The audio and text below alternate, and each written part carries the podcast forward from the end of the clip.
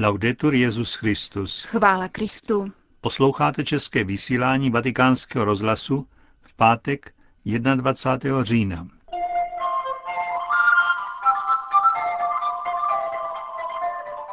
Podporovat přirozené právo je povinností církve, řekl svatý otec novému nizozemskému vyslanci. Svět nemůže oslavovat smrt člověka, i když to byl zločinec, říká kardinál Turkson. A ve druhé části pořadu vám přinášíme pravidelnou homílí otce Richarda Čemuse. Od mikrofonu vás zdraví Jana Gruberová a Josef Koláček.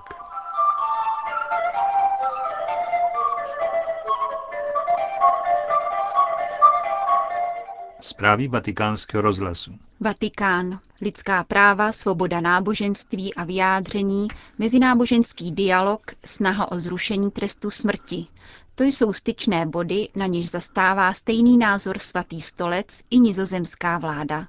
Uvedl dnes dopoledne při předání svých pověřovacích listin nový velvyslanec Nizozemska u svatého stolce Josef Wetterings.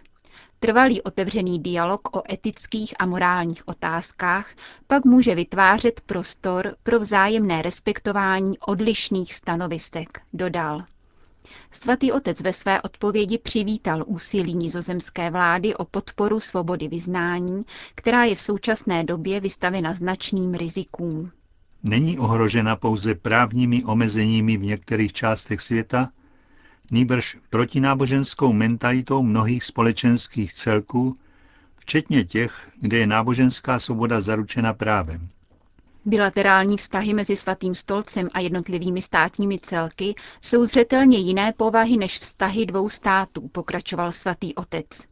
Morální stanoviska svatého stolce nejsou ovlivněna politickými či ekonomickými zájmy a nepodléhají volbám politických stran, nýbrž vyplývají ze základů křesťanské víry. Právní stát se z hlediska křesťanství zakládá na rozumu a přirozenosti, jak bylo nedávno připomenuto v promluvě v německém parlamentu, tedy na univerzálně aplikovatelných principech, zdůraznil svatý otec. Církev vystupuje jako hlas němých a hájí práva bezbraných, včetně chudých, nemocných, nenarozených a starých lidí, či menšin, které jsou vystaveny nespravedlivé diskriminaci. Církev se vždy snaží o podporu přirozeného práva a toto úsilí je jejím právem a povinností. Církev s pokorou uznává, že její vlastní členové vždy nežijí podle vysokých morálních zásad, které předkládá, nemůže však polevit v naléhání na celé lidstvo, včetně svých vlastních členů, aby jednali v souladu se spravedlností a pravým rozumem a aby odporovali čemukoliv, co je s nimi v rozporu řekl Benedikt XVI. novému nizozemskému velvyslanci a vyjádřil naději, že jeho vlast a svatý stolec budou moci na těchto základech sdílet mnohé oblasti společného zájmu. V závěru svého proslovu svatý otec přivítal kroky nizozemské vlády vedoucí k omezení prostituce a užívání drog v zemi. Vaše země dlouhodobě prosazovala svobodu jednotlivců na vlastní volbu. Tato volba nicméně škodí těmto lidem nebo jejich okolí a proto je třeba od ní odrazovat ve prospěch jedince i společnosti jako celku. Katolická sociální nauka přikládá velký význam obecnému dobru i celkovému dobru jednotlivce a jejím zájmem je vždy rozlišovat, zda předkládaná práva nejsou v rozporu s principy přirozeného práva. Rozloučil se Benedikt XVI. s nizozemským velvyslancem a požehnal mu. Josef Wetering je zkušeným diplomatem, který královnu Beatrix zastupoval na misích v Evropě, Africe, Latinské Americe a ve Spojených státech amerických. Kromě své mateřštiny ovládá dalších pět jazyků. Vatikán. Svatý stolec včera pozdě večer zveřejnil své prohlášení k umrtí plukovníka Muamara Gaddafiho.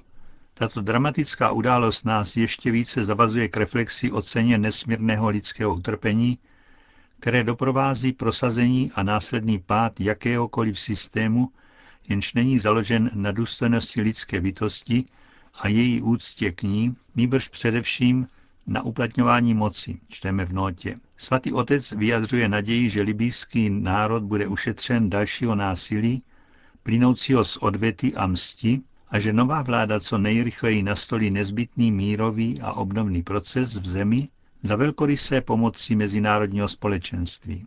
Malá katolická komunita bude i nadále nezištně pracovat především ve zdravotnictví a charitativní oblasti a rovněž svatý stolec bude usilovat o podporu spravedlnosti a míru v regionu. Svatý stolec s tímto prohlášením formálně uznává přechodnou Národní radu jako novou libijskou vládu a legitimního zástupce libijského národa.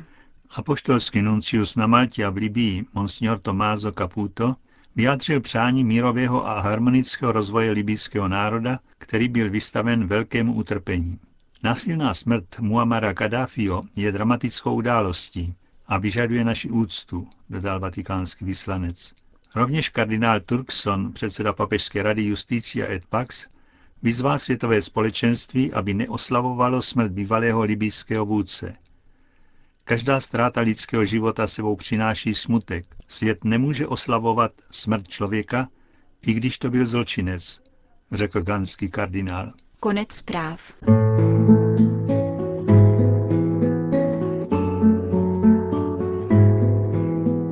Zákon mimo zákon.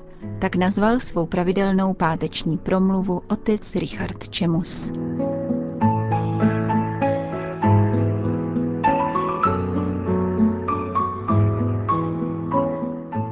Když se farizeové doslechli, že Ježíš umlčel saduceje, schromáždili se a jeden z nich, znalec zákona, ho chtěl uvést do úzkých a zeptal se, mistře, které přikázání je v zákoně největší?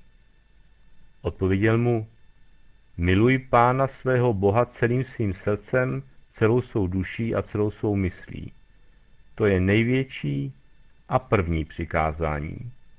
Druhé je podobné. Miluj svého bližního jako sám sebe.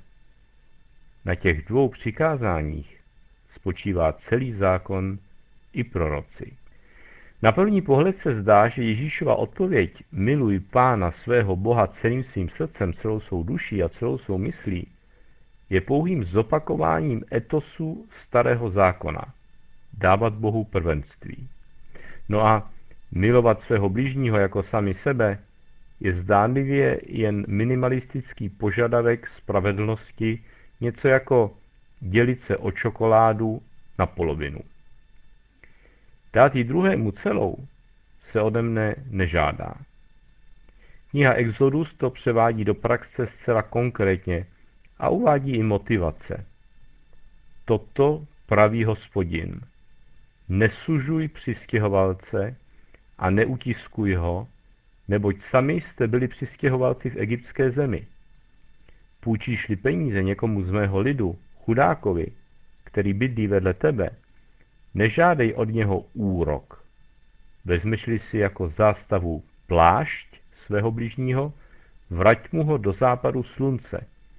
Je to pro něho jediná pokrývka, plášť pro jeho tělo čem by měl spát.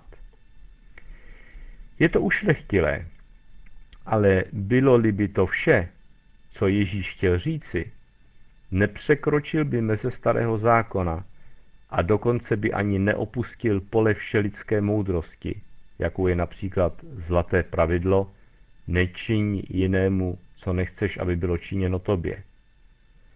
Co Ježíš říká, není nenáročný minimalismus ale je vyvrcholením všech požadavků. Staví totiž lásku k člověku na úroveň lásky k Bohu. Je tudíž nevýdaně zavazující, nebo se stává novým přikázáním lásky totální. Milujte se tak, jako jsem já miloval vás, žádá od nás pán. A dodává, že Nikdo nemá větší lásku než ten, kdo položí život za své přátele. Syn Boží sám vydává svědectví o této lásce, když se vydává dobrovolně na smrt pro naši spásu. Dát život za druhého však nelze proto, že mi na vlastním životě nezáleží. Aby mohl člověk milovat druhého, totiž objevit jeho hodnotu, musí nejdříve přijmout sám sebe, objevit svou vlastní cenu. Jinak není skutečné lásky schopen. Ti největší egoisté se vlastně vůbec nemají rádi. Psychologie tu hovoří o bytostné potřebě člověka být milován zevnitř. Je to cesta srdce, která jediná dovolí, abychom milovali svého blížního láskou božskou, neboť našla její zdroj ve svém vlastním srdci. Tím zdrojem je Duch Svatý, který z hlouby každého lidského srdce volá Abba Otče. Nemo dat quod non habet. Nikdo nemůže dát to, co nemá, říká staré scholastické pravidlo. Abychom mohli dát lásku, musíme ji nejdříve mít. A má ji jen ten, kdo se jí vzdal. Láska není výkon, ale pokora se zdroje lásky ve mne odevřít. Zde však je možná ten největší zádrhel. Najdeme jej už ve starém zákoně. Přestože milovat Boha bylo první a logicky nejdůležitější přikázání, jež vyjadřovalo smlouvu Boží s jeho vyvoleným národem, pro řadového člověka nebylo vůbec jednoduché se v množství zákonů a příkazů, která řídila veškerou činnost a běh jeho života, orientovat. Tím, že Ježíš označil za největší přikázání milovat Boha celým svým srdcem, celou svou duší a celou svou myslí, vyjevil samotnou podstatu všech přikázání. Vzdát se celý Bohu. Jakýkoliv zákon, který by nevycházel z tohoto prvního přikázání, by se tedy ocitl vlastně mimo zákon. Z tohoto centra, srdce všech přikázání, Ježíš vychází, aby vyjevil zcela novou dimenzi této lásky, kterou je láska trojiční. Kdo mě miluje, bude zachovávat mé slovo, pravý pán, a můj otec ho bude milovat a přijdeme k němu. Svatý Ignác na závěr exercicí předkládá meditaci o lásce. Jejímž úvodu upřesňuje, že všechna dobra a dary se stupují z hůry. Vyvrcholuje tím cesta k cíli exercicí, kterou je uspořádání vlastního života. Náš život je často neuspořádaný ne proto, že jsme slabí, ale proto, že hledáme zdroj života tam, kde není. Není jim láska lidská. Avšak ta nás může k tomuto zdroji dovést. To je ta poslední a hlavní motivace lásky k bližnímu. Vedeli jej k Bohu, totiž k tomu, aby uvěřil, že je Bohem milovaný a že bude spasený. Miluji tě, hospodine, má sílo. Hospodine má skálo, mé útočiště, zachránce můj. Můj Bože, má skálo, na níž se utíkám. Můj štíte, rohu mé spásy, ochrano má.